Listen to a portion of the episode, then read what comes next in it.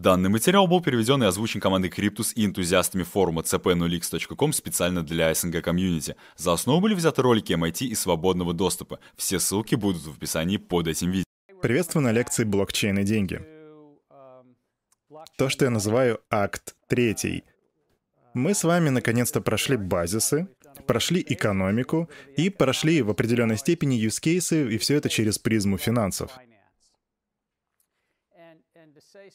К слову говоря, причина, по которой я посчитал целесообразным построить курс таким образом, и почему я надеюсь, что мы извлечем пользу из последующих 10-11 лекций, в том, что вы уже получили представление о том, чем является технология блокчейнов и чем в то же время она не является.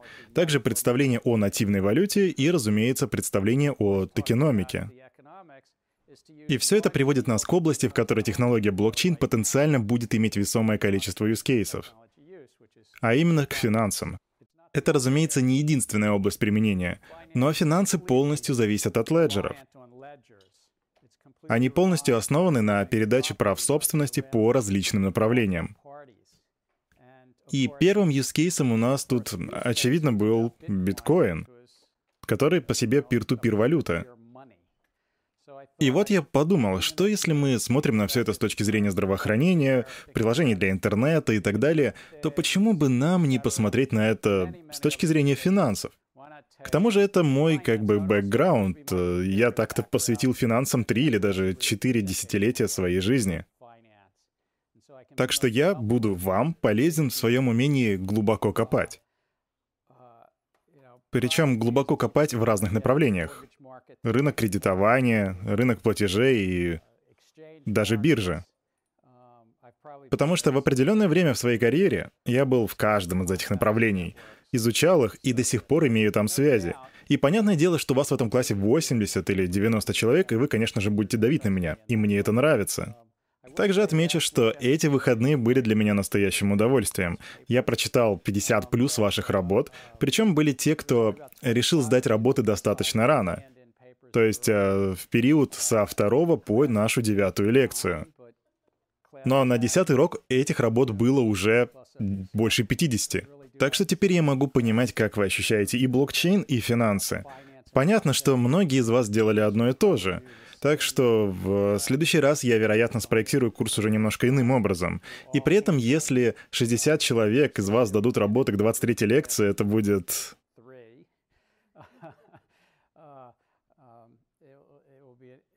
И это ваше право, я ни в коем случае его не отнимаю.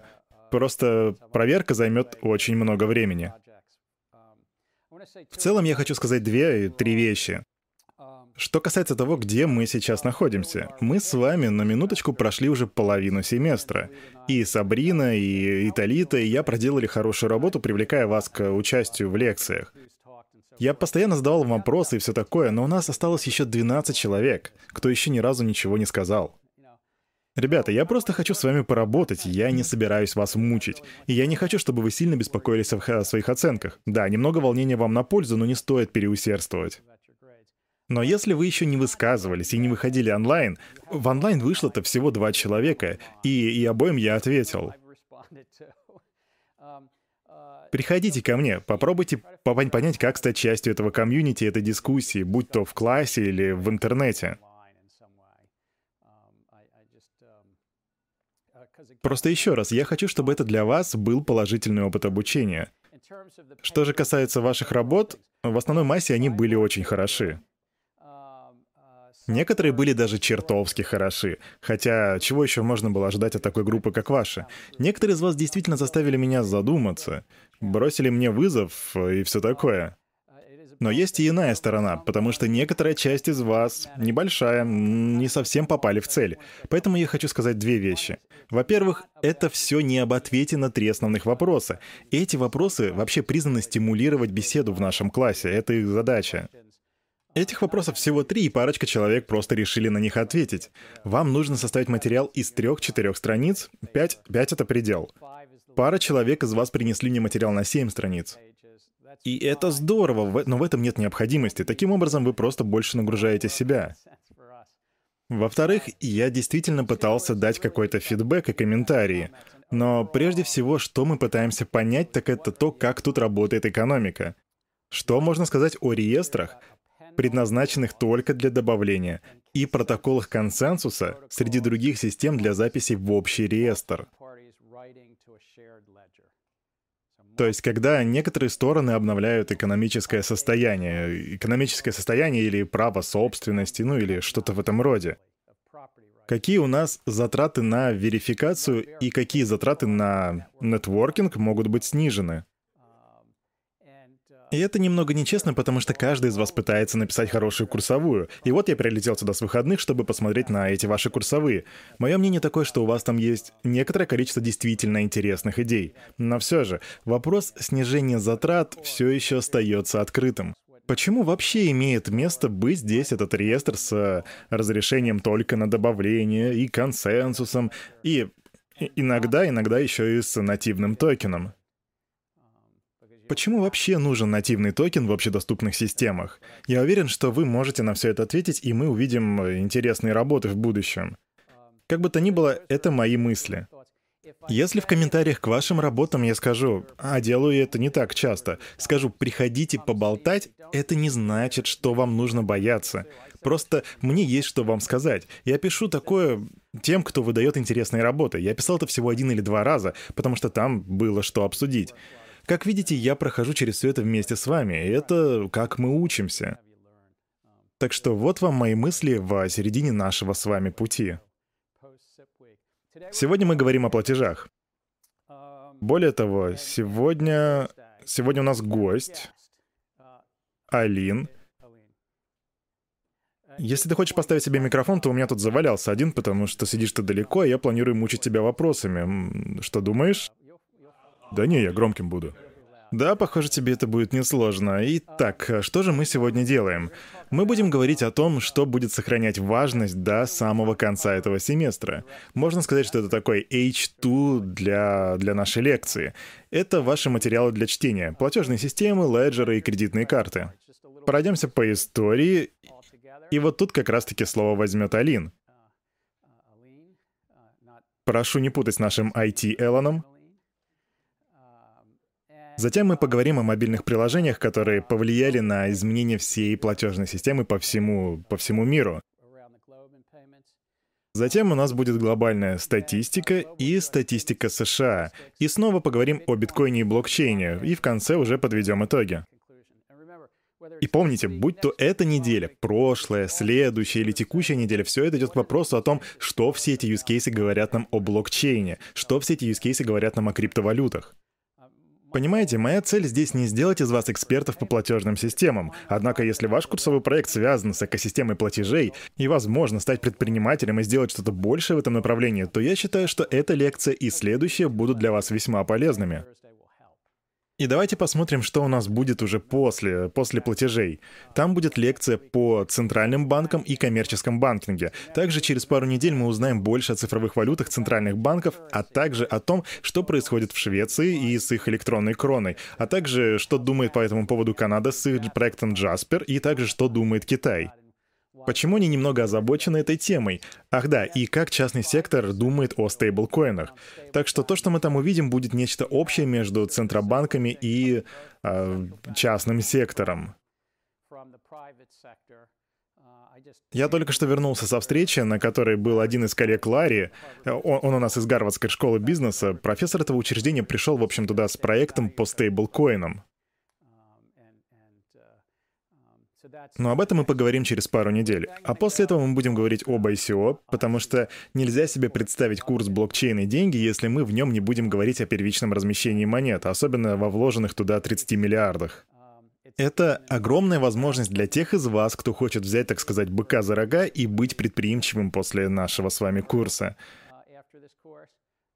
Но это также и своего рода тест. Есть ли в нативном токене некоторые атрибуты экономики? Будет ли он подстегивать проекты, будет ли выполнять, э, так сказать, стимулирующую функцию? Я так просто не сдамся, хотя знаю, что некоторые из вас придерживаются минимализма. Я, кстати, все еще думаю о скинах и геймерах. Ларри, пока тебя тут не было, мы на одной из лекций определили заядлых игроков среди нас. Поэтому мы решили называть э, скины, щиты, мечи и прочее а, такой своеобразной формой токенов в некоторых играх. Затем будет вопрос об экономии, вернее, токеномике.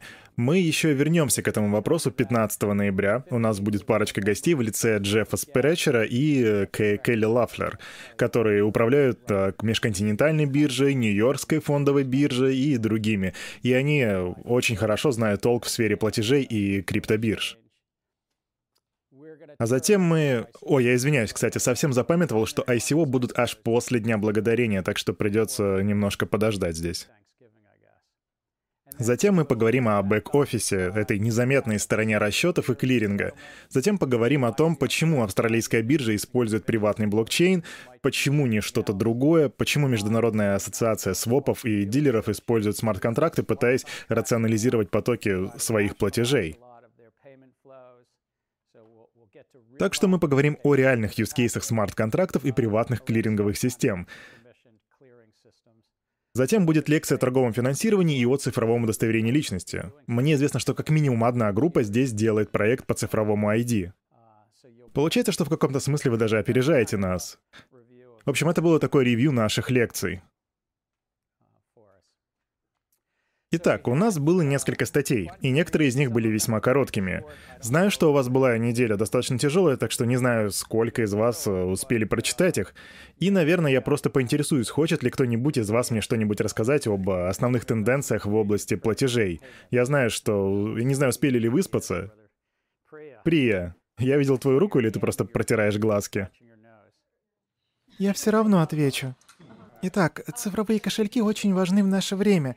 Во всех статьях признается их распространенность, особенно так, как вы это можете видеть в Китае, где если у вас цифровой кошелек, то вы платите напрямую, исключая всех посредников, которых мы не... Итак, мы видим уверенную тенденцию. Просто у меня была куча дискуссий на эту тему, поэтому давайте вносить точность.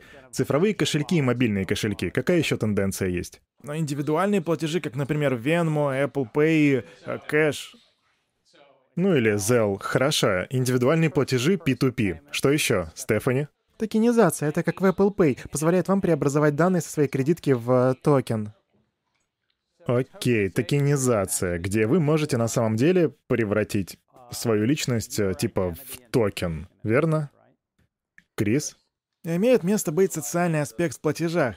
Ну, вот как, например, в Китае есть WeChat. Они там потратили миллионы долларов, на вот эти вот э, да, красные конверты, которые раньше были чисто, чисто физическими, помните, да? Вот. А сейчас люди как бы пересылают их э, тысячами на Новый год с помощью этого приложения. Окей, назовем это социализацией платежей. Кто еще? Крис, Джефф? Биометрия. Биометрия. Абсолютно верно. Это еще один такой тренд. Как вы видите, здесь много чего происходит. Говорите? Я хочу еще кое-что упомянуть. Я заметил это в статье со статистикой. В общем, там а, а, чеки, количество чеков на, на, начинает падать, но значение у, их, у них увеличивается. Мне кажется, что удаленные платежи и цифровые платежи не фиксируют суммы. То есть, когда у нас платеж выше а, тысячи, тысячи долларов, то... Верно. И я думаю, что это связано с небольшими значениями. По большому, по большому счету, лишь немногие из нас выписывают чеки. Так, эксперимент. Э, кто из вас за последний месяц хотя бы раз, хотя бы раз выписывал физический чек? А у скольких из вас там сумма была меньше 100 долларов? Немного, как я вижу. Я сам даже не помню, когда в последний раз выписывал физический чек на сумму меньше 100 долларов. Ну, а если ваш ребенок ходит в школу, и эти школы возят, например, на экскурсии? Не-не-не, я не осуждал никого, я не пытался. При, прости. Пожалуйста. И все же эти чеки нужны уже для крупных сумм. Иногда чеки на аренду еще, хотя, кстати, я их, допустим, оплачиваю онлайн. Активная неразборчивая речь. Ага, еще один тренд. Вы, кстати, сказали Ripple и, и кто еще? Chain. А они уже работают или они только должны запуститься? Ну, Ripple работает, особенно в Японии и в Корее. Окей, какие уроки люди могут извлечь? Мы еще поговорим с вами об МПС и об Alipay и так далее. Но вот вопрос. Какие уроки? Кэлли? Ну вот, например, те, что я извлекла. Мне понравилось в одной из статей, а, в которой раскрывались тенденции в Китае. В статье они собрали тренды разных стран и представили на этой основе э, статистику. А, и мы видим множество стран, где люди не считают, что их платежные данные защищены в должной мере на мобильных устройствах и до других девайсах. И такая ситуация мешает им войти в эту новую цифровую платежную эко экосистему. Окей, ты, видимо, говоришь про статью от World Pay. Кто из вас ее прочитал, нашел в ней свою страну и узнал о ней что-то новое? Там вроде как было всего по одной странице на страну, так что многое там узнать особо не получится, но все же. Альф. Я, кстати, не помню, чтобы там была страница об Эфиопии. Да, там ее не было, к сожалению. Но, к слову об Эмписа, там история большого успеха в Кении, проделана большая работа. Об этом много говорили, об э, распространении мобильных платежей, кошельков и так далее. Но стоит отметить то, что они могли бы привлечь клиентуру, сотрудничая с видимыми сетями. И опять же, чтобы быть привлекательными для других компаний, мы должны иметь определенный а, статус. Вы не можете быть абсолютно децентрализованными или автономными. Вообще, я прежде всего имел в виду MPISA, которая находится в Кении и о которой вы все читали. Но все это происходит из мобильных телефонов. Люди торгуют ценностями прямо на их телефонах, и зачастую это минуты трафика. Таким образом, сеть пользователей была такого своего рода магазином в Кении, где можно было прийти и получить э, свои минуты трафика. Джихи? А, я бы хотела поддержать тему MPISA а, в дополнение к простому я имею в виду удобные и низкие транзакционные издержки, такие как в MPISA, были бы а, очень полезными в делах о коррупции. То есть порядок вещей позволял бы уменьшить коррупцию. Верно, верно. Был даже пример в Афганистане. Кто-нибудь читал об этом? Полицейские там внезапно осознали, что им, оказывается, повысили зарплату на 30%, когда государство начало платить им напрямую. Пр просто посредник или посредница были убраны. Я просто хотел это выразить гендерно-нейтрально. Но кто бы там ни был, возможно, это все же был посредник, потому что это же Афганистан. Какие же проблемы присутствуют при трансграничных платежах? Я так понимаю, тут примерно половина из вас сталкивается с трансграничными платежами. Так какие же проблемы с трансграничными платежами вы заметили при прочтении статьи или при проживании своей жизни здесь? Ну, я скажу, что очень много большое количество поставщиков таких услуг, как вот из конца в конец. Я имею в виду, тут очень много уровней, и было бы было забавно узнать, как деньги просто на самом деле можно переместить по всему миру. Дело в большом количестве посредников. Просто горы посредников. Что еще? Затраты тоже имеет место быть. Так что давайте-ка... Давайте-ка, кстати, я вам представлю ваш, нашего гостя сегодня. Можешь встать, пожалуйста?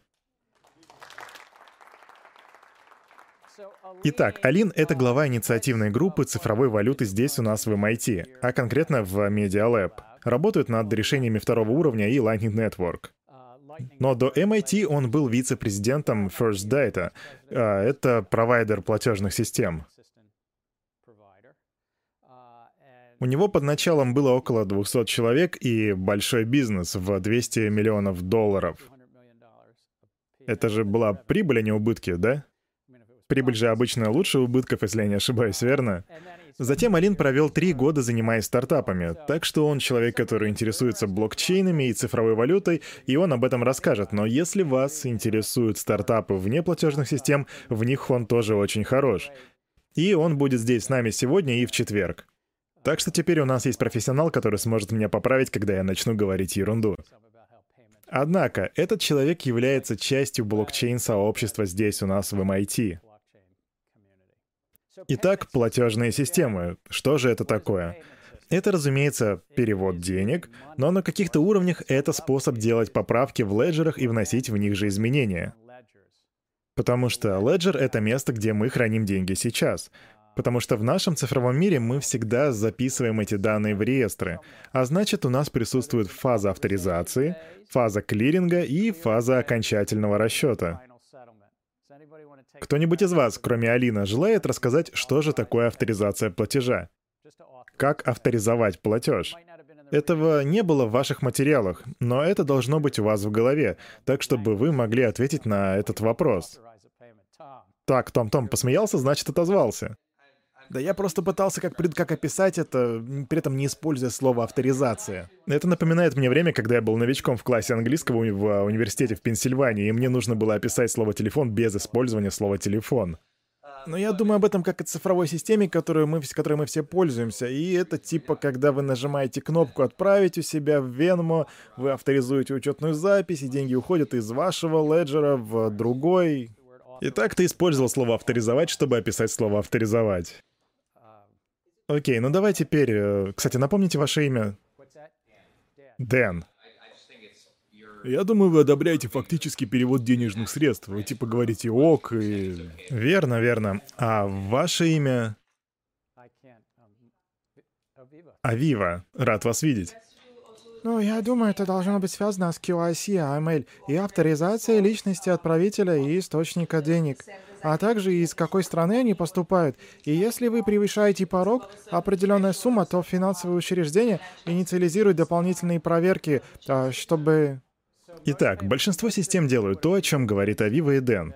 Они должны знать, что это за человек, кто отправляет деньги, и они должны видеть его баланс на аккаунте, так чтобы удостовериться, что этот человек тот самый человек, и, ну, хотя бы в цифровом смысле этого слова, и у него есть определенное количество а, средств на его счету. И у них есть законная возможность перемещать все эти деньги. Вот э, так это можно выразить без слова «авторизовать». Клиринг. Ну что, кто знает, что это такое, или мне уже звать Алина? Джеймс? Но я так понимаю, что это посредники, которые подтверждают, что деньги идут откуда-то и куда-то уходят. Да, и иногда даже это связано с сетью. Клиринг — это что-то, по сути, как если бы все 100 человек в этой комнате отправили бы друг другу 10 тысяч транзакций в один момент, и в конце дня все эти движения могли бы быть упорядочены так, что фактически самих движений было бы меньше. Так вот, история клиринга такова, что это раньше был способ снизить количество движений. Собрав э, все транзакции всех 100 человек в этой комнате. Таким образом, авторизация Авива Тут еще вопрос в иностранной валюте. Если кто-то хочет совершить транзакцию, а, например, песо, э, доллар, то вам необходимо вычесть, как бы вы сказали, баланс. Верно, в иностранной валюте при любых обстоятельствах, и это также касается ценных бумаг, вы услышите слово клиринг и расчет. И Бог видит, что даже когда я возглавлял комиссию по товарным фьючерсам, мы всегда, ну не всегда, но иногда путались в этих двух словах. Так вот, клиринг — это прерасчет. Клиринг — это взаимозачеты транзакций, упорядочение бумаг. И вот когда мы еще не пользовались цифровыми документами, это сбор физических чеков и складирование их всех в одном и том же нужном месте. Так вот, здесь возникает вопрос, что же такое расчет? Шон? Это разрядка. Разрядка? Мне нравится. Ну, как квитанция, это выписка квитанции. Выписка квитанции. По сути, это последнее изменение в записи. Это изменение баланса с 10 на 11 или с 11 на 9. Расчет. И это верно и для ценных бумаг. Для меня это что-то завораживающее, потому что за этим, авториза... за этим авторизованными расчетами и клирингом находится целая история. Потому что если вы думаете о компьютерной системе или блокчейне, то тут как бы в этом нету необходимости, ее, ее просто не было. То есть вам же просто нужно выполнить чертову транзакцию, и она атомарна. Она превращает А в Б, и все готово. Так как, как вообще это произошло? Просто заводить систему, которая делает все это, это, это же глупо. То есть вам не нужно ничего из этого в компьютерной системе. Так почему же, я не понимаю, почему мы до сих пор это используем? Интересно, что я надеялся, что вопрос Эллона задаст кто-то из группы, так что я смог бы задать его потом Алину. Но есть многовековая история, почему мы используем такую систему. И вот тут возьмет слово Алин. А, разрешите я сразу, да, к вопросу? Ну, во-первых, я очень рад, что вопрос возник, потому что вопрос правильный. И я вчера видел ваши слайды. Я отправил ему вчера вечером слайды, которые показываю. Так вот, я заметил и интересный исторический компонент, как вы правильно заметили. Все это произошло благодаря эволюции, которая длилась как бы ни много ни мало, около четырех столетий. Началось все с очень, а, так сказать, запутанной системы, если смотреть на нее сегодняшними глазами. То есть отправлять бумажные чеки или иметь пластиковую карту, если хотите, которую нужно будет регистрировать, если... И, и то есть, если нужна проверка, если у человека там а, вообще деньги на счету, правильно? Если деньги тут, если деньги там, если нет, то не одобрено, верно? Или, или одобрено. То есть я получаю ответ, говорю, деньги есть. И это очень просто пинговать туда-сюда, то есть это должна быть очень небольшая транзакция. И с этого момента вы говорите, окей, давайте делать пакетные транзакции клиринг, и только после этого вы фактически отправляете деньги. Самое интересное во всем этом то, что это все эволюционировало со временем. То есть, если бы вы строили это сейчас, со всеми теми инструментами, которые у нас есть в распоряжении, то, конечно, бы все это выглядело иначе. Но как бы то ни было, платежи, как э, Гэри отметил, а на следующих слайдах, через пару слайдов, вы увидите, эволюционировали достаточно органично на протяжении десятилетий. То есть, они все... А, останься с нами, пожалуйста. Это тот самый чек, который Томас Джефферсон выписал, выписал сам себе в 1809 году. Это, по сути, инструкция э, по платежу с одного аккаунта Томаса на другой его аккаунт. По сути, это инструкция по оплате, то есть физически деньги не были перемещены. Рядом телеграмма из Western Union. Телеграф, кстати, появился только в 40-х годах 19 века, насколько я помню. Но Western Union понадобилось несколько десятилетий, чтобы прийти к выводу, что они могут отправлять подобные инструкции по перемещению средств с помощью телеграфа. И аппарат Телекс, который был создан после Второй мировой войны. И я уже говорил вам, что я застал несколько таких аппаратов в Goldman Sachs, когда только начал работать в 1979 году. Там нужно было печатать на клавиатуре весь документ. Эллен, ты спрашиваешь, откуда все это взялось? Так вот, это пришло из эволюции, которая началась в самом, самой первой авторизации. Есть ли у этой стороны законное право перемещать что-либо, ну, например, ценности? Достаточно ли там ценности? То есть речь идет про аккаунты. Это все этап авторизации. Сейчас вы спросите, разве нельзя все это сделать одновременно? И ответ «да, возможно». Но большинство платежных систем все еще основаны на авторизации, и только потом расчете. Есть еще одна важная деталь. Финансовые леджеры. В них а, фиксируется финансовая деятельность, и мы говорили об этом раньше в начале нашего семестра. Они записывают транзакции и аккаунты. Биткоин — это леджер транзакций. Эфириум и другие — это леджер аккаунтов. Но они оба леджеры. Оба — это форма записи чего-то, что имеет право. Данные обычно используют в чем-то, что имеет какое-то право. Ну, например, это может быть токен. Но вот так вот выглядели первые леджеры тысячи лет назад. И я понятия не имею, как они там проводили авторизации, клиринг и расчеты, но все же это первая форма леджера. Я люблю президентов. И я люблю историю нашей страны. Так что вот тут а, Джордж Вашингтон вел свой собственный леджер. И, к слову, был единственной нодой. IBM 360 появилась в 1960-х годах, и я уже говорил, что это была революция в мире финансов и леджеров.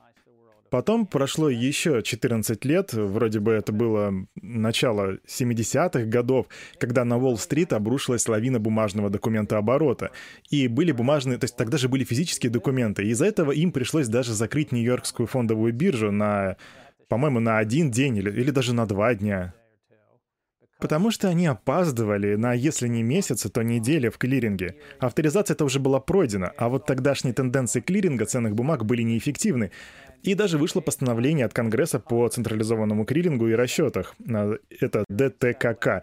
А, была, по сути, организована для того, чтобы выбраться из этой, скажем, бумажной ямы. Возможно, причиной того, что она вообще появилась, было появление центрального леджера. Это можно считать ответом на ваш вопрос? Думаю, теперь мой вопрос несколько изменился. А можно с вами потом после лекции поговорить? Конечно. Хьюго, у тебя тоже был вопрос? Да, я для себя кое-что уяснил. Но я так понимаю, решение это было в чеках. Но все же, а как тогда работали денежные переводы? Ты имеешь в виду наличные? Да, потому что сейчас у нас цифровые переводы, так что все достаточно легко управляется. И вот э, вы говорили тогда о приватных транзакциях, когда э, вы даете мне 10 долларов, и по сути они остаются, транзакция становится анонимной, об этом никто не узнает. Сейчас все записывается на камеру, так что надеюсь, ты вернешь мне эту купюру назад. Теперь возьми это. Возьми, возьми, возьми. А так, вы помните, как называется этот судебный процесс, помните, да? Шотландский иск. Кто помнит название? Я не помню. Дело Кроуфорда. Но вот в чем суть. Что написано на этой купюре? Федеральный резерв? Выходит, что это документ Федеральной резервной системы. Это документ Федеральной резервной системы, что значит, что это обязательство Центрального банка, ну или правительства США. Это все социальная конструкция. Мы уже проходили это, и это не значит, что эта купюра обеспечена, не знаю, комнатой золота или пшеницей. Хотя в Форт Ноксе есть немного золота. Но это форма транзакции в леджере. Если вы приглядитесь внимательнее, то что вы увидите на верхнем углу? Соединенные Штаты Америки? Но нет, там же есть серийный номер. На каждой банкноте есть серийный номер. И этот э, уникальный номер, по сути, привязывает ее к леджеру в Федеральной резервной системе. Это, по сути, токенизированная квитанция из леджера. И вот я вручил ее тебе, и это было анонимно. Ну, то есть не совсем анонимно, потому что нас снимали на камеру, но это было анонимно, потому что это токенизированная бумага. Хотя на самом деле это не бумага, это лен. Кстати, кто-нибудь знает, кто является единственным производителем полотна, который идет на изготовление банкнот Федерального резерва? Крейн. К-Р-А-И-Н. Это компания, которая с которой заключен контракт. Но отвечая на ваш вопрос, это токенизированная форма для специального сериализованного леджера Федрезерва. Получается, что это работает только тогда, когда он входит в учреждение и выходит из него, верно? Если она у меня, я сам ее передам кому-нибудь, то... Например, Джеймсу.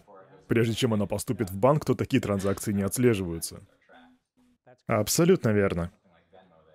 Да-да, все верно. Да, и мы продолжаем идти дальше. За последние 50 лет наблюдается активная тенденция.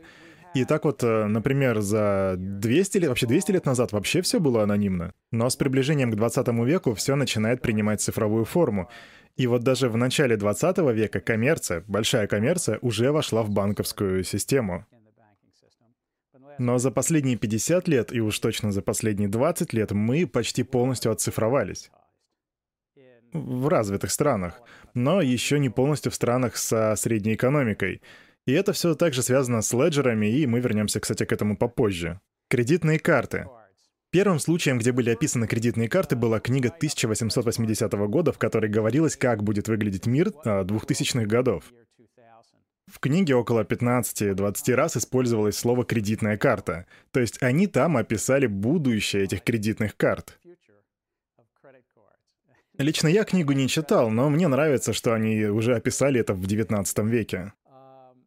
Фактически же использование кредитных жетонов, если не кредитных карт, началось как раз-таки в конце 19 века. Идея здесь была в том, чтобы делать жетон, предназначенный для конкретного продавца. А вот к 1920 году их уже использовали для получения бензина, тогда как раз стали популярными автомобили. Но это не были кредитки общего назначения, это были кредитки узкого направления. Так что воспринимайте их как специальные кредитные токены. В 1940-м кто-то в Бруклине в Нью-Йорке ввел инновацию, которая заключалась в создании токена широкого профиля, который бы давал кредит более чем у одного продавца, чтобы это было удобнее. И как только это случилось, кредитные карты стали популярными. Первая из них в США была Dinner's Card, а затем American Express в конце 50-х. А затем уже подключились и Bank of America и решили предлагать кредит другим банкам. И образовалась сеть. Bank of America был калифорнийским банком. Это был не тот банк, которым вы видите его сейчас. Он располагался только в Калифорнии. И они захотели сделать сеть по всем Соединенным Штатам. И эта сеть получила название — Visa. Это был общий сервис совместной работы нескольких банков по всем штатам. Но вопрос был вот какой. Карты-то нужно обрабатывать. Кто-нибудь из вас вообще видел, как обрабатываются карты на аппарате слева? Ну или посередине в США или в Европе? Думаю, что вы не... Ну, импринтеры все еще существуют, кстати. Есть некоторые таксисты, которые могут принять э, плату вот таким вот образом. Так что да, они существуют. Значит, они все еще существуют. Но технологии двигают нас вперед, и сейчас мы переходим уже к современным платеже платежным системам. И я думаю, Алин мне тут поможет. У вас есть условный клиент. Вы увидите это наглядно, но я отмечу, что это сложная система. И у клиента есть банк-эмитент. Допустим, этот клиент — это я, Гэри Генслер, а банк — это Bank of America. И я могу использовать кредитную карту, чтобы проинструктировать свой банк. Я могу использовать чек и могу использовать карточку. Я в реальной жизни, кстати, пользуюсь всеми этими. То есть я пользуюсь и кредиткой, и дебетовой картой, и чеками.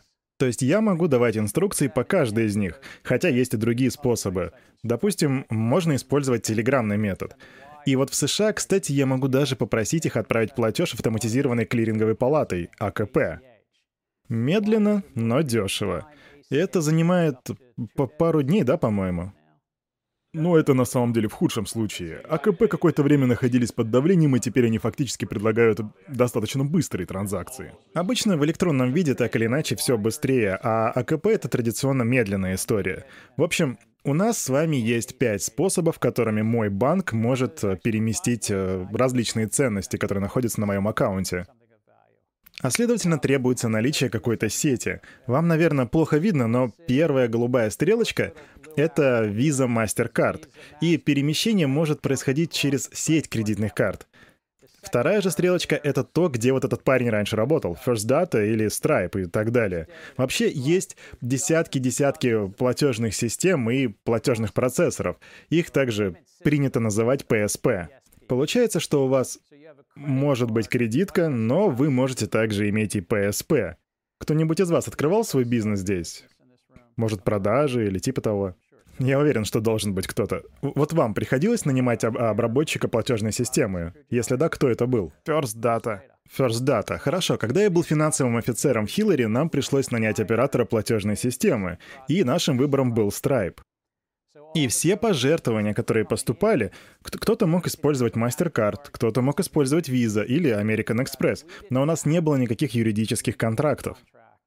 Потому что по факту мы были продавцами. Ну, то есть вы можете воспринимать нас как политическую компанию, но фактически мы были продавцами. Вы были продавцом и наняли First Data. Когда вы начинаете бизнес, будь то продуктовый магазинчик или политическая компания, вы по факту становитесь продавцом. И вы точно не хотите иметь дело с десятком компаний, которые выпускают кредитки. То есть вам нужен один процессор платежной системы. И вы выбрали First Data, а мы выбрали Stripe. Ввиду личных соображений.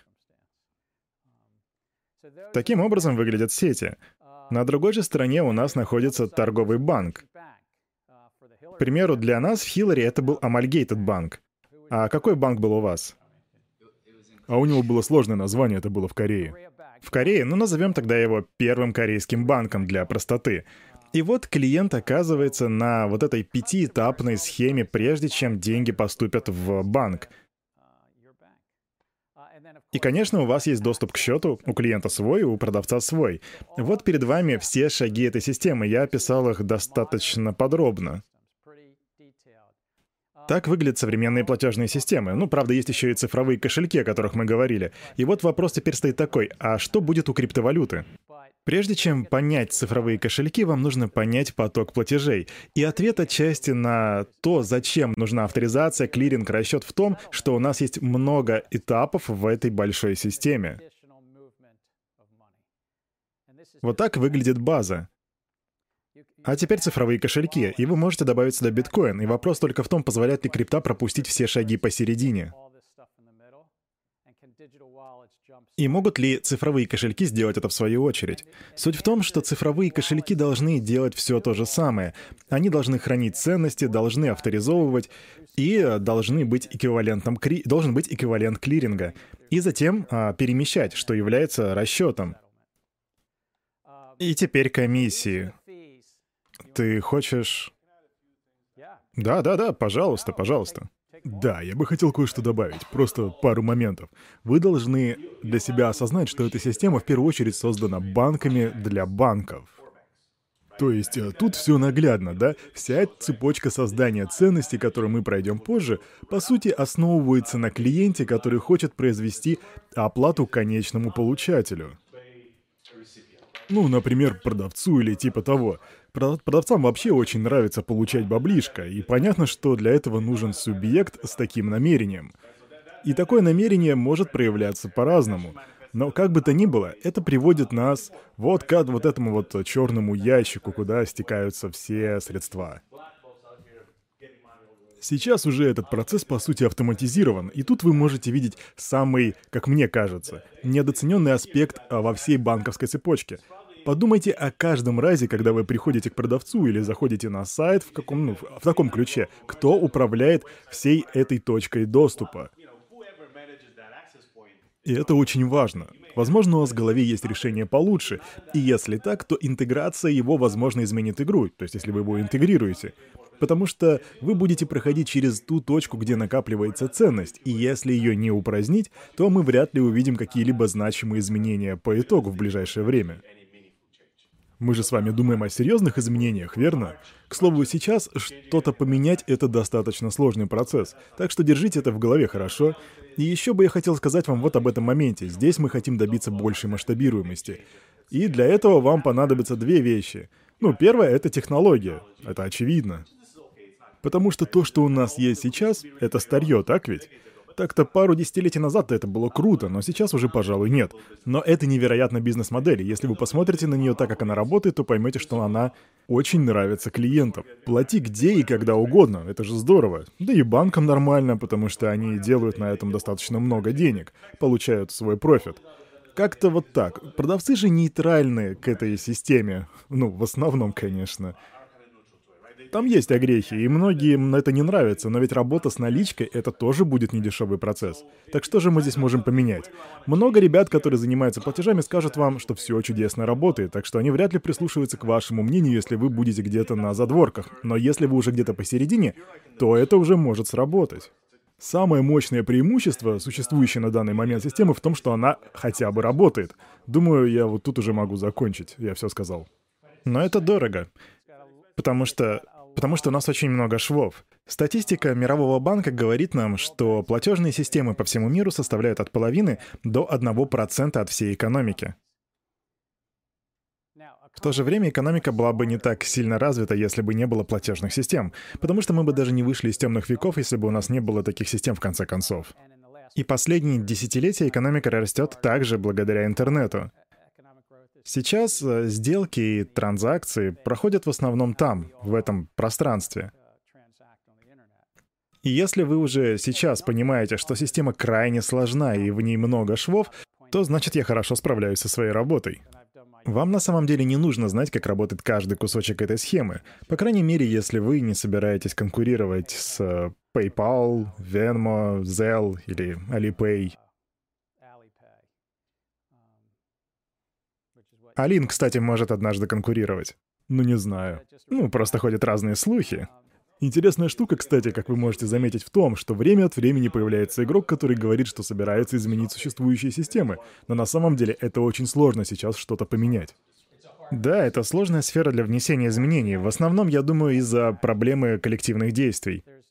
Миллионы продавцов полагаются на десятки платежных систем, которые в свою очередь полагаются на 3-6 компаний, которые выпускают э, дебетовые либо кредитные карты. В каждой стране обычно есть 2-3 таких компании, и это не всегда Visa или MasterCard, как вот в Китае, например. Там у них уже свои продукты. И опять же, очень много коллективных действий в этой схеме. И вот почему Алин нам указал на... рекомендует сконцентрироваться на точках доступа. Потому что если вы хотите менять систему, то вам нужно добиться принятия, широкого принятия среди продавцов. Деньги. Это было взято из Bloomberg, а конкретно из статьи, посвященной Китаю.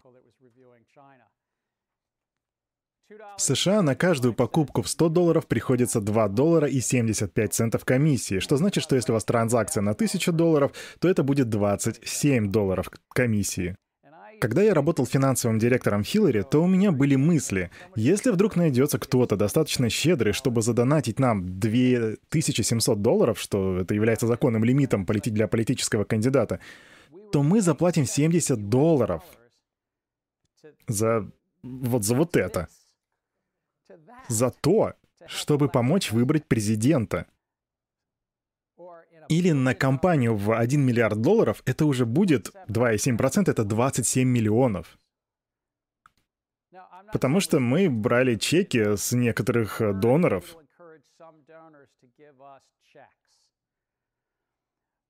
Я вам скажу, даже будучи записанным, очень сложно убедить кого-то выдать вам чек, даже если он яро поддерживает кандидата, потому что вы ему как бы говорите, знаете ли, мы тут получим как бы лишние 70 баксов, если вы дадите нам чек.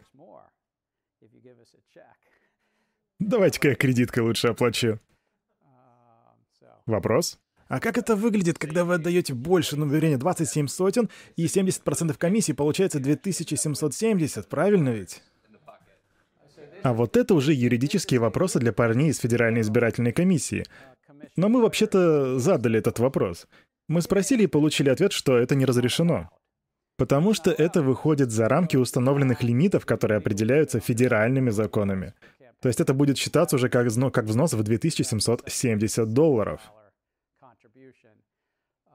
Даже если донор каким-то образом оплатит 70 долларов напрямую, но мы... То есть, кстати, мы не смогли решить эту проблему, потому что платежные провайдеры, а, в нашем случае это Stripe или First Data, а, являются продавцами уже для продавцов.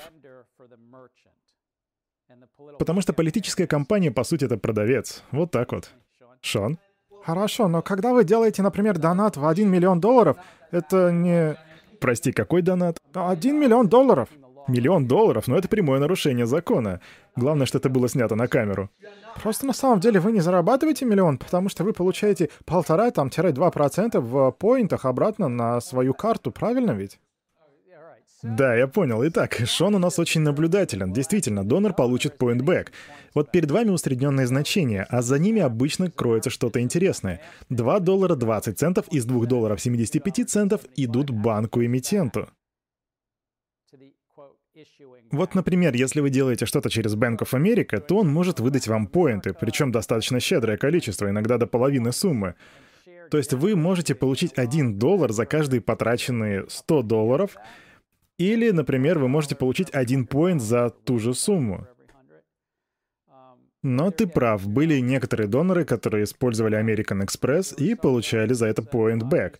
И если они, допустим, донатили тысячу долларов, не миллион, то они получали обратно а, около 10 поинтов. Так что да.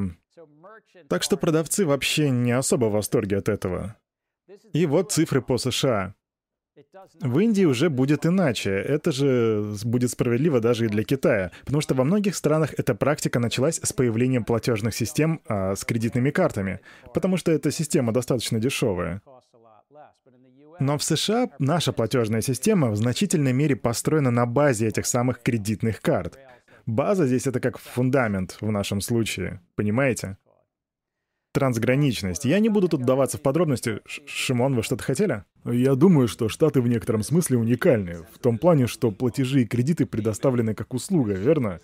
И вот сейчас они разделяются. Может быть, не совсем до конца, но все же видно какие-то признаки разделения. Итак, Шимон считает, что мы в этой стране объединили положение о кредите с положением об оплате. Сейчас это происходит как? Когда продавец говорит «дайте мне свои платежные данные», мы протягиваем ему кредитку, даже несмотря на то, что как бы у нас в этот момент нету как таковой нужды в кредите, мы свободно можем ее погасить без каких-либо проблем. Вернее, будет сказать, что многие так делают, и многие в то же время так э, не делают. Итого, Получается, что у нас объединение платежных и кредитных услуг. И да, ты абсолютно прав, потому что когда в нашей стране появил, появился интернет, мы установили оплату кредитными картами на базовом уровне, и большинство интернет-платежей, будь то оплата по ипотеке, ну, не всегда оплата по ипотеке, но все же. Но это может быть, например, оплата ваших коммунальных услуг или какие-то мелкие долларовые платежи. Все это построено на кредитном фундаменте. Ваша ипотека, тут большинство ипотечных кредиторов на самом деле бы, на самом деле бы сказали, нет, я не хочу платить 2,7%. Чтобы вы понимали, нам даже не хватило нашего политического влияния во время предвыборной кампании, чтобы заставить людей донатить нам чеками. Ну или чтобы ЗЛ платил нам. В общем, эти 2,7% — это экономическая рента, а точнее одна из ее форм. Мошенничество. Кто из вас владеет цифрами по мошенничеству в США? У меня данные двухдневной давности, так что этого не было у вас в материалах. Однако общий объем мошенничества составляет от 10 до 20 базисных пунктов. Таким образом, из 270 базисных пунктов, то бишь 2,7%, меньше 10% будут потрачены на мошенничество. Но не поймите меня неправильно, мошенничество — это действительно важная проблема, но это все же не так много, это явно не доминирующий показатель. А какова стоимость этого кредитного риска, покрываемая этими двумя с лишним долларами? Я имею в виду, у банков же обычно есть убытки по кредитным картам, верно? Я бы сказал одну вещь. Э, то, что вот сейчас сказали вы, это действительно верно. Вы хотите концептуально думать о платежах, цифровых платежах, в том числе и о кредитах, правильно? Однако тут стоит понимать, что это, тем не менее, разные продукты. И, как правило, выдача кому-то кредита — это большая персональная работа. Ну, то есть вы можете натурально посмотреть на человека и затем сделать ему предложение, верно? Плюс а, у нас есть такое явление, как э, дебетовые платежи. То есть, когда вы платите деньгами, которые натурально у вас уже есть. Так что ответ такой. Кредитный риск значительно меньше, чем количество денег, которые вы потенциально можете не вернуть. И вот, э, глобально говоря, подводя итоги, я бы хотел, чтобы вы, наверное, разделяли а, вот эти вот понятия.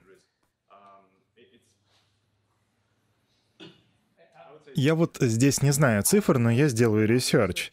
Но я бы сказал, что компенсация кредита исходит не только из этого. Она также исходит из процентной ставки, а от 18 до 27 процентов, которые они могут взимать. То есть э, в этом случае об этом стоит думать, наверное, как о какой-то такой двойной модели.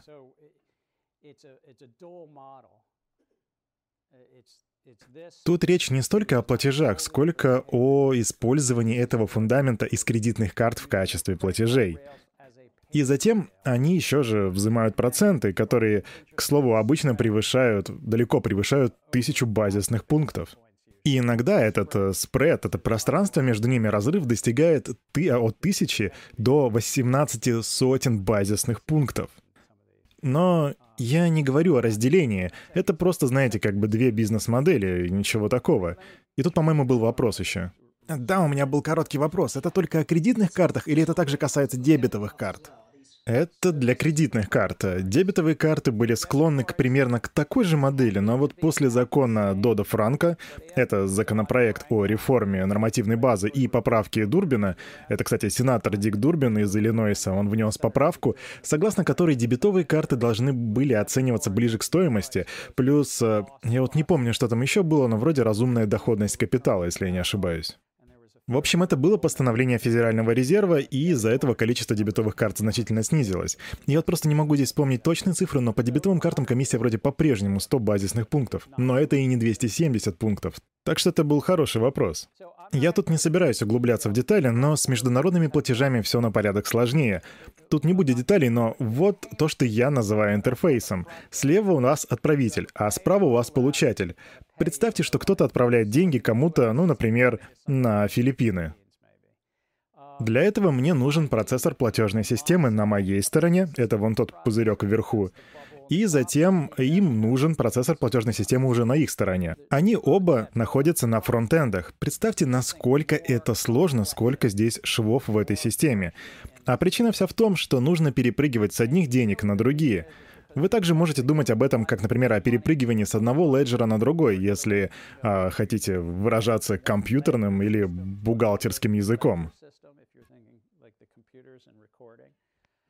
И затем бэкэнд — я назвал это бэкэндом, но случайно отметил контрагентов как фронтенды, так что вот тут извиняюсь, ошибочка. Тут вообще целая куча нюансов внутри системы, но среди всей этой кучи я отмечу одну, которая кажется мне очень важной. Это корреспондентский банкинг. Эта штука появилась за столетия до банковского дела, представляете? Возможно, сейчас она вам уже не понадобится, однако концепция примерно такая. Я — маленький региональный банк в США, и я отправляю кое-что кому-то на Филиппины. На Филиппины, в свою очередь, не признают этот маленький банк, который, скажем, расположен в Канзасе. Так что нам теперь нужен банк-корреспондент. Банк, которому они могут доверять. Таким образом, цена доверия заключается в том, что что-то проходит через банк одной страны, который называется банком-корреспондентом и которому есть доверие. И это что-то уходит в банк другой страны. И даже могут быть ситуации, когда такие банки понадобятся с обеих сторон. Но обычно это один международный банк. Хьюга? Чисто теоретически, если доверие к сети биткоин станет достаточно высоким, сможет ли он выступать как банк-корреспондент? Ну, скажем, вы в США, идете в Чейз или еще куда-нибудь, они переводят ваши доллары в биткоины, а затем отправляют их на Филиппины, и там ваши биткоины переводят в местную валюту, ну и так далее. Итак, вопрос Хьюга в том, а может ли сеть биткоин или какая-нибудь иная криптовалюта исполнять, эффективно исполнять роль промежуточной валюты между фиатными валютами? То есть э, изначально доллар в биткоин, верно, а затем... И какая там еще была страна? Филиппины, окей. У них там песо, да, по-моему? Что-что? Ага, песо, понял. Итак, доллары переводятся в биткоины, а затем в филиппинские песо. Это называется мостовой криптовалютой или мостовой валютой. И по факту это то, что Ripple пытается сделать с их XRP.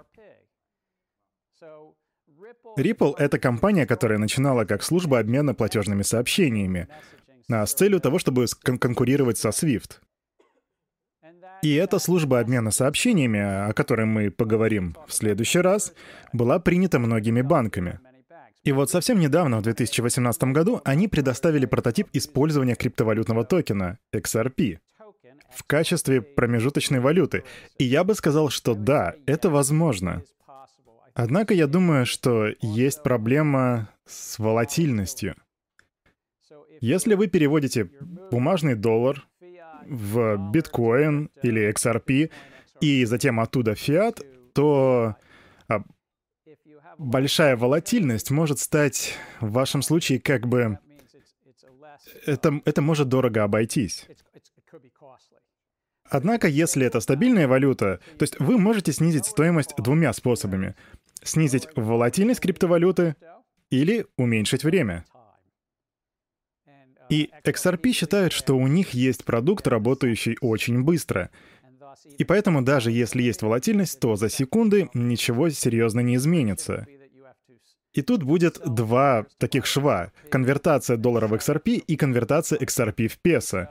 Ну, не обязательно XRP, это может быть любая мостовая валюта. Таким образом, одна из наиболее значимых возможностей для токенов со стабильной стоимостью, о которой мы еще поговорим в следующих уроках, это то, что они могут быть мостовыми валютами для трансграничных платежей. Эллен? Да, вопрос вот в чем. А какие будут комиссии? Думаю, это важный момент в этом случае. Но вот, например, Western Union и другие компании, которые занимаются трансграничными переводами, могут иногда взимать от 9 до 10%, особенности за небольшие переводы. И я не знаю, делает ли кто из вас трансграничные переводы, но чем меньше сумма, тем выше будет комиссия. Если же это крупные многомиллионные транзакции, то вы в таком случае попадаете под действие корпоративного казначейства. Так что то, что касается платежных систем на основе блокчейна, вам всегда стоит держать в голове, нацелены ли система на мелкие розничные транзакции, где вы пытаетесь попасть э, в комиссию от 8 до 10%. Ну, то есть, если речь идет о суммах от 50 до 200 долларов, то есть вам нужно будет придумать, как э, снизить так называемую структуру затрат. Если же, наоборот, сумма в несколько миллионов долларов, то тут имеет место казначейство, как, например, Fortune 500 или World 1000 или какие-либо другие, то вопрос уже здесь будет э, стоять в швах и будет выражаться в базисных пунктах. Но опять же, мостовая валюта, э, мостовая криптовалюта может помочь с функцией казначейства. И я буду говорить корпоративная функция казначейства до тех пор, пока мы не дойдем до розничных денежных переводов. Как видите, имеют место разные комиссии. И вот тут вам нужно подумать, как проникнуть внутрь этой крайне неэффективной системы. Вот в розничной системе перевод занимает от двух до пяти дней. Так сможете ли вы что-то сделать э, с этим временем? Алин? Вот один момент, который я нашел полезным, когда делал денежные переводы. Это попытка провести различие между получением денежных переводов с аккаунта на аккаунт и переводом P2P. Они только на первый взгляд выглядят одинаковыми, но это не так. P2P, или от человека к человеку, значит типа «Эй, у моей мамы нет банковского аккаунта», то бишь, ну она просто человек. Будь у нее аккаунт, было бы все проще. Но аккаунта нет, а значит возникает некоторая сложность. Ведь наибольшая ценность, которая есть у всех этих Western Union, заключается в том, что у них полно точек, куда человек может прийти, просто а, взять денежку и, и уйти. Но вот сейчас очень остро стоит вопрос о переводе с аккаунта на аккаунт. Тут типа как, знаете, если у вас есть аккаунт здесь или и аккаунт в Южной Корее, то сложностей не будет. И вот это как раз та точка, где криптовалюта может составить хорошую конкуренцию. И тут вы как бы можете подумать, знаете, у, моей, у меня есть банковский аккаунт тут, но моя мама в Южной Корее сидит без аккаунта, так как же мне перевести ей денежку? И вот я тогда мог бы переслать ей крипту, и все было бы окей. Но как же мне поступить, здесь же возникает сложность, правильно? Так вот, перед вами стоит вопрос, над которым стоит подумать. Как можно свести а, вот эти вот концы двух абсолютно разных систем? Отмечу, что в особенности сейчас, когда криптовалюта не имеет такого широкого мирового признания в экономике, и вы, если вы будете перемещать ценности вокруг мира, то это пока выглядит так. Фиат в крипту, а крипто, криптофиат. Значит, вам понадобится как минимум а, две биржи для обмена в этом случае. И вот тут должна быть сохраненная ценность. Ведь многие люди хотят сохранить ценность в случае с криптой. И опять же, пока система не станет больше, она не станет э, средством перемещения ценности, по крайней мере, в широких экономических кругах. Окей, итак, этот слайд вы видели раньше. Мы тут э, надолго не задержимся, но некоторые пункты отсюда имеют место быть в платежах, а некоторые к ним не относятся. И сейчас немного магии, и те, что имеются, будут расти вот так.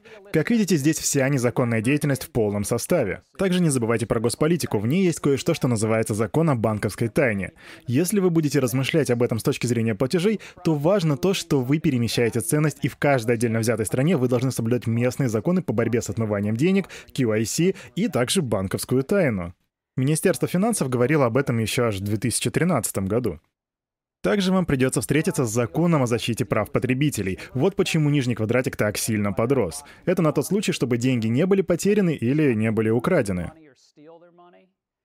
Ну и не забывайте о конфиденциальности. Как, например, в Европе есть стандарт GDPR. Возможно, вам не придется заботиться о защите инвесторов, но вот в этой стране вам придется зарегистрироваться как поставщик денежных, э, как поставщик денежных услуг.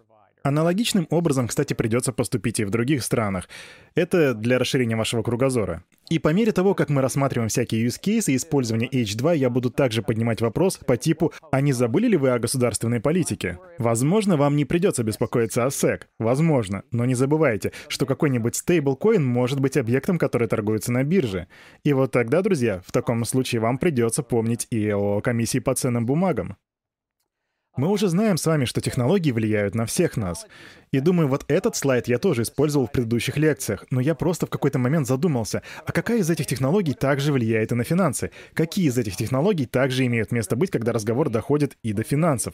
Я провел research, и, знаете, я бы сказал, что у нас как минимум 4 или даже 5 совпадений. Блокчейн влияет на платежи. И биометрия, кстати, мы ее обсуждали ранее, так что она тоже име, определенно имеет место быть. Мобильные технологии, открытый API — это, кстати, инициатива из Британии, в которой говорится, что банки Великобритании должны предоставлять продавцам возможность, так сказать, проникать внутрь их банковских счетов. Это называется открытый API, потому что там есть интерфейс непосредственно для банковских аккаунтов. И даже роботизированный сбор данных, RPA. Я думаю, что все эти пункты подходят к платежам. Или, знаете, может быть, даже все восемь подходят. Может быть, облачное хранение и машинное обучение тоже тут, но лично мне думается, что эти пять точно подходят. Таким образом, можно утверждать, что блокчейн — это вещь, которая меняет платежные системы. Но она не единственная. Кто помнит ранние попытки 90-х годов? Там было множество способов заработать цифровые деньги в 90-х. Мы об этом говорили с вами вроде на одной из первой лекций нашего курса. По сути, почему они все потерпели неудачу? Кто помнит почему? Они не решили проблему двойных расходов. Они не решили проблему двойных расходов. Так вот, э, технология биткоин, блокчейнов, э, согласно консенсусу Накамото, это решение проблемы двойных расходов. Конечно, это не на 100% идеальный продукт, все еще есть шероховатости, но проблема двойных расходов тут э, решается. До биткоина у нас было множество мобильных платежей. И, к слову, после его появления тоже. И, знаете, я бы хотел провести последние минуты лекции, болтая о том, какие же уроки здесь можно усвоить. Первый у нас в очереди Alipay и WeChat. Кто расскажет нам о них? Ведь по-любому среди... Кто из вас использует Alipay или WeChat на своем телефоне? Талита, хочешь нам что-нибудь рассказать? Нет? Крис? Ага, ну WeChat создавался изначально как просто чат. Таким образом, там скопилась большая база пользователей, что делает их в какой-то мере похожими с Alipay. Так что, по сути, как только у них все было готово, они решили, что самое время монетизировать продукт, и тогда добавили сверху платежную систему. Выходит, что когда Alipay и WeChat только запустились, они были задуманы как средство коммуникации. По сути, текстовые чаты, верно? И Alipay были типа как вот э, Шон... Шон, могли бы назвать это китайской смесью eBay и Amazon? А, да, P2P. P2P? А, B2B. P или P? Alibaba — это B2B платформа, по сути, платформа электронной коммерции, но предоставляет она комбинированные услуги. И вот те платежные каналы, я думаю, это не сюрприз, но Китай не был так нацелен на кредитные карты, как, например, США, и имел в своем распоряжении гораздо меньше банков. Так что эти две компании решили проблему, которая стояла на тот момент — так как а, у них не было... Ну, то есть они решили ее, пока у них появлялись банки и кредитные карты. Более того, эти системы еще и дешевле, чем в США с нашими 270 базисными пунктами. И у вас в материалах была статья, в которой говорилось, что платежная система США может быть потрясена. Я не знаю, чем все кончится, но, возможно, те две компании неплохо нас так взбодрят. А что насчет МПСа? У кого-нибудь на телефоне установлена МПСа? Нет? Кто расскажет, что это такое? По сути, это телефон, ну, в смысле, минуты. В каждой из этих трех систем Центробанки видели традиционную банковскую функцию — платежи. И также еще одну функцию — сбережение средств, которые выполнялись не банковскими организациями. И как вы думаете, что сделали центральные банки и официальный сектор? Ну, просто они взяли и начали контролировать те компании. Например, вот э, сейчас очень э, сильно обсуждается вопрос МПЕСа. Фактически, правительство Кении э, начало контролировать доверительное хранение, в смысле траст. Так что даже Водофон вышел из бизнеса. Давай-ка тут разберемся. Итак, официальный сектор сказал, «Воу, тут бы нужно добавить государственные политики, отрегулировать их». И затем они сказали, ну, в случае с Кенией, здесь должен быть траст. И ценность, сохранение ценности должны быть привилегией банковских систем. Буквально. Так что получается, что все эти... Эрик? Я просто хотел добавить еще один пример для вашего списка, который противоположен потому что тому, что было описано. Далее говорит с непонятным латинским акцентом. Прости, панель Перу? Модель Перу. Ага. И это начал бывший министр производства Перу, который э, действительно думал о том, что здесь, как это сказать, есть да, потенциальная проблема. И она начала обзванивать все местные банки, всех местных операторов связи. Затем объединила их всех вместе и создала модель, которая, а, если перевести с испанского на английский, называется а, что-то вроде «мобильный кошелек». И в 2016 год он а, начинает представлять из себя средства финансовой интеграции для обеспечения слоев населения и тех людей, у кого нет банковский счет. И интерес ситуации в том, что банки тогда увидели в этом возможность привлечь еще больше клиентов — Эрика, у меня к тебе вопрос. Это было лишь средством оплаты или же они действительно хранили ценности? И то, и другое. То есть вы могли использовать свой телефон для оплаты другим людям. Например, а, расплатиться в маленьком магазине, то есть э, с телефона на телефон.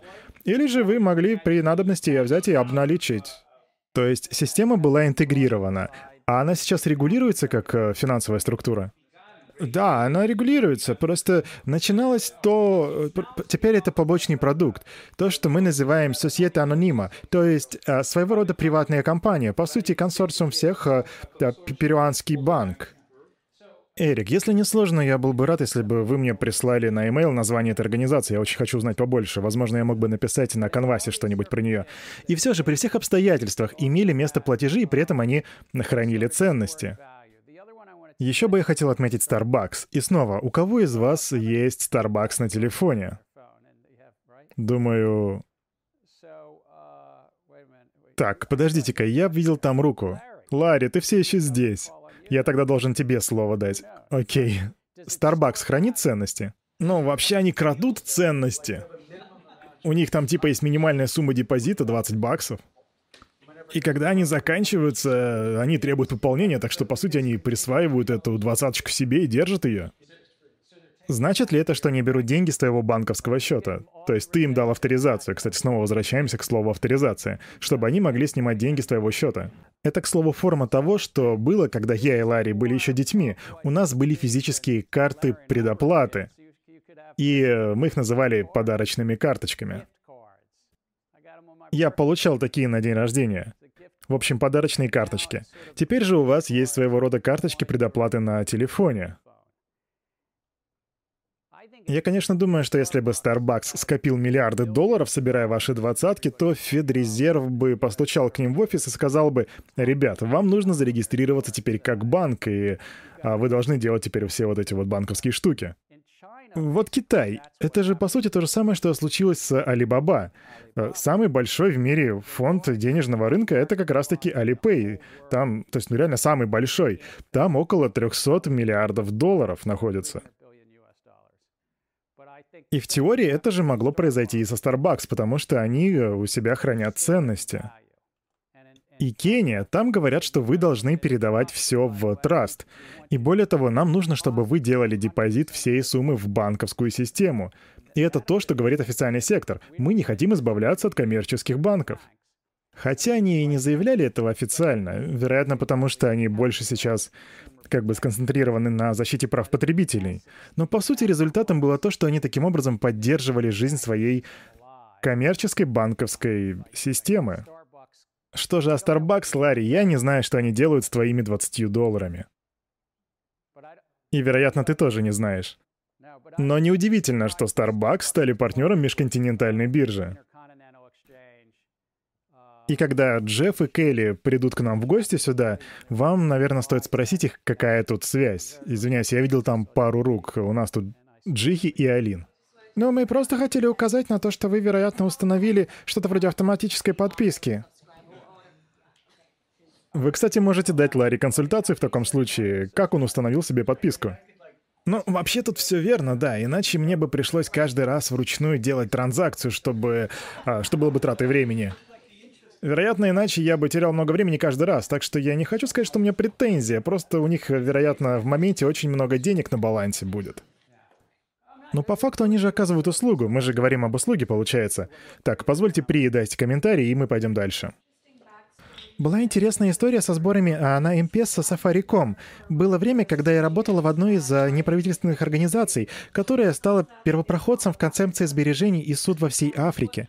И, а то, что произошло в Кении, это было то, что у вас, э, вернее, там было большое количество групп людей в очень отдаленных местах. И у этих групп были, так сказать, циклы сбережений, и по факту они экономили много денег. У них были сбережения, но не было возможности перейти к формальной экономике. Но как бы получается, что деньги хранились просто у них. По сути, это выглядело как ну, какие-то спрятанные ящички с деньгами, с замками. Э, такой вот просто простой способ хранить и сберегать свои деньги. И вот в то время а, DFID, британское агентство по развитию за рубежом, начало спонсировать НПО для внедрения новой системы. И большая проблема, затем с которой они столкнулись, была в том, ну то есть следующий шаг был перевести людей на формальную экономику и дать доступ к кредитам. То есть это было похоже на процесс внедрения э, микроэкономики. И вот после этого в Кении произошел прорыв, когда все люди получили доступ к новым услугам. И первое, что случилось в их деревнях, э, это на самом деле то, что ни один из банков не хотел открывать в нем свой филиал. Поэтому в ход пошли мобильные приложения, но это обходилось очень дорого по сравнению с суммами, которые держали у себя люди. И вот тогда-то и появились эти первые операторы. Знаете, это было... В тот момент это было большое разочарование, потому что люди не понимали, почему они не могут и дальше хранить деньги а в своих ящичках. Позволь я кое-что отмечу. Получается, что большой вопрос образуется там, а, где есть рыночный пробел. И в Кении мы видели пробел с небанковскими услугами. Кстати, половина стран к югу от Сахары не охвачены банковскими услугами. Но у половины этой половины есть мобильные телефоны. Но даже в Китае есть разрыв. Поэтому у них появился Alipay, WeChat и другие. Задайтесь вопросом, какие пробелы есть сегодня и как вы их можете заполнить. Задайтесь вопросом, можете ли вы их заполнить, используя блокчейн-технологии. Потому что пробелы возникают даже в США с нашими 275 базисными пунктами, где две или три четверти людей используют кредитные карты для платежей. Значит, эти проблемы могут возникнуть и у тех, кто еще не использует банки. Могут быть большие проблемы в пользовательском интерфейсе. Потому что на сегодняшний день я не могу сказать, что пользовательский интерфейс достаточно хорош, когда дело доходит до мобильных телефонов. Также QR-коды. Я помню, был хороший комментарий. Вот, вот видите, если вы что-то комментируете, то я это запоминаю. Так вот, был хороший комментарий по поводу QR-кодов, где, где QR-коды чаще всего используются при оплате в основном. Две страны, Китай и Индия. США и да, я бы даже сказал Европа, больше не фронтмены в платежах. Во многом из-за того, что мы используем устаревшие системы, которые с вами получили по наследству. В основном это значит, что у нас большие устаревшие системы на базе кредитных карт, и они уязвимы. Коротко пробежимся по методам. Я не давал вам этих материалов, но покажу вам их сейчас. Как видите, в 2016 году с показателем в 29% лидером были кредитные карты, но через 5 лет этот показатель упал до 15%. Электронные кошельки выросли с 18 до 46%. Эти цифры, если они верны, потому что могут быть некоторые неточности, но тенденции отражены верно и показывают нам возможности. Когда происходят большие изменения, и люди меняют способ что-то делать, то в таких ситуациях появляются возможности для бизнеса. И вот на сцене появляется биткоин, и мы на этом будем заканчивать, у нас уже не осталось времени. Но вот что я вам скажу, не забывайте об экономике. Я говорю это постоянно, но повторю еще раз, особенно после того, как прочитал ваши работы.